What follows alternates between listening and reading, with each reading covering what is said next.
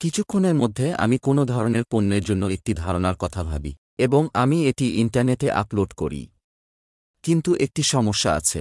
একটি ধারণাকে একটি পণ্যে পরিণত করার পুরো প্রক্রিয়াটিতে প্রচুর অর্থ ব্যয় হয়, যেহেতু আমি এমন একজন ব্যক্তি যিনি খুব কম আয়ে বসবাস করেন, ন্যাশনাল ইন্স্যুরেন্স ইনস্টিটিউট থেকে প্রতিবন্ধী ভাতা, আমি এর জন্য অর্থ প্রদান করতে পারি না। এবং আরও কি? আমার পরিস্থিতির তীব্রতা বিবেচনা করে, এমনকি খুব বেশি ডিসকাউন্টও সাহায্য করবে না। আমারও একটি ধারণা রক্ষা করার ক্ষমতা নেই। যেহেতু একটি ধারণা রক্ষা করার জন্য একটি অফিসের সাথে সংগঠিত কাজের প্রয়োজন রয়েছে, পেটেন্ট সম্পাদক, এবং আমি এর জন্য অর্থ দিতে পারি না। এইভাবে আমি ভাবছি যে পণ্যের ধারণা প্রচার করার ক্ষমতা শুধুমাত্র ধনীদের জন্য সংরক্ষিত হওয়া উচিত কিনা।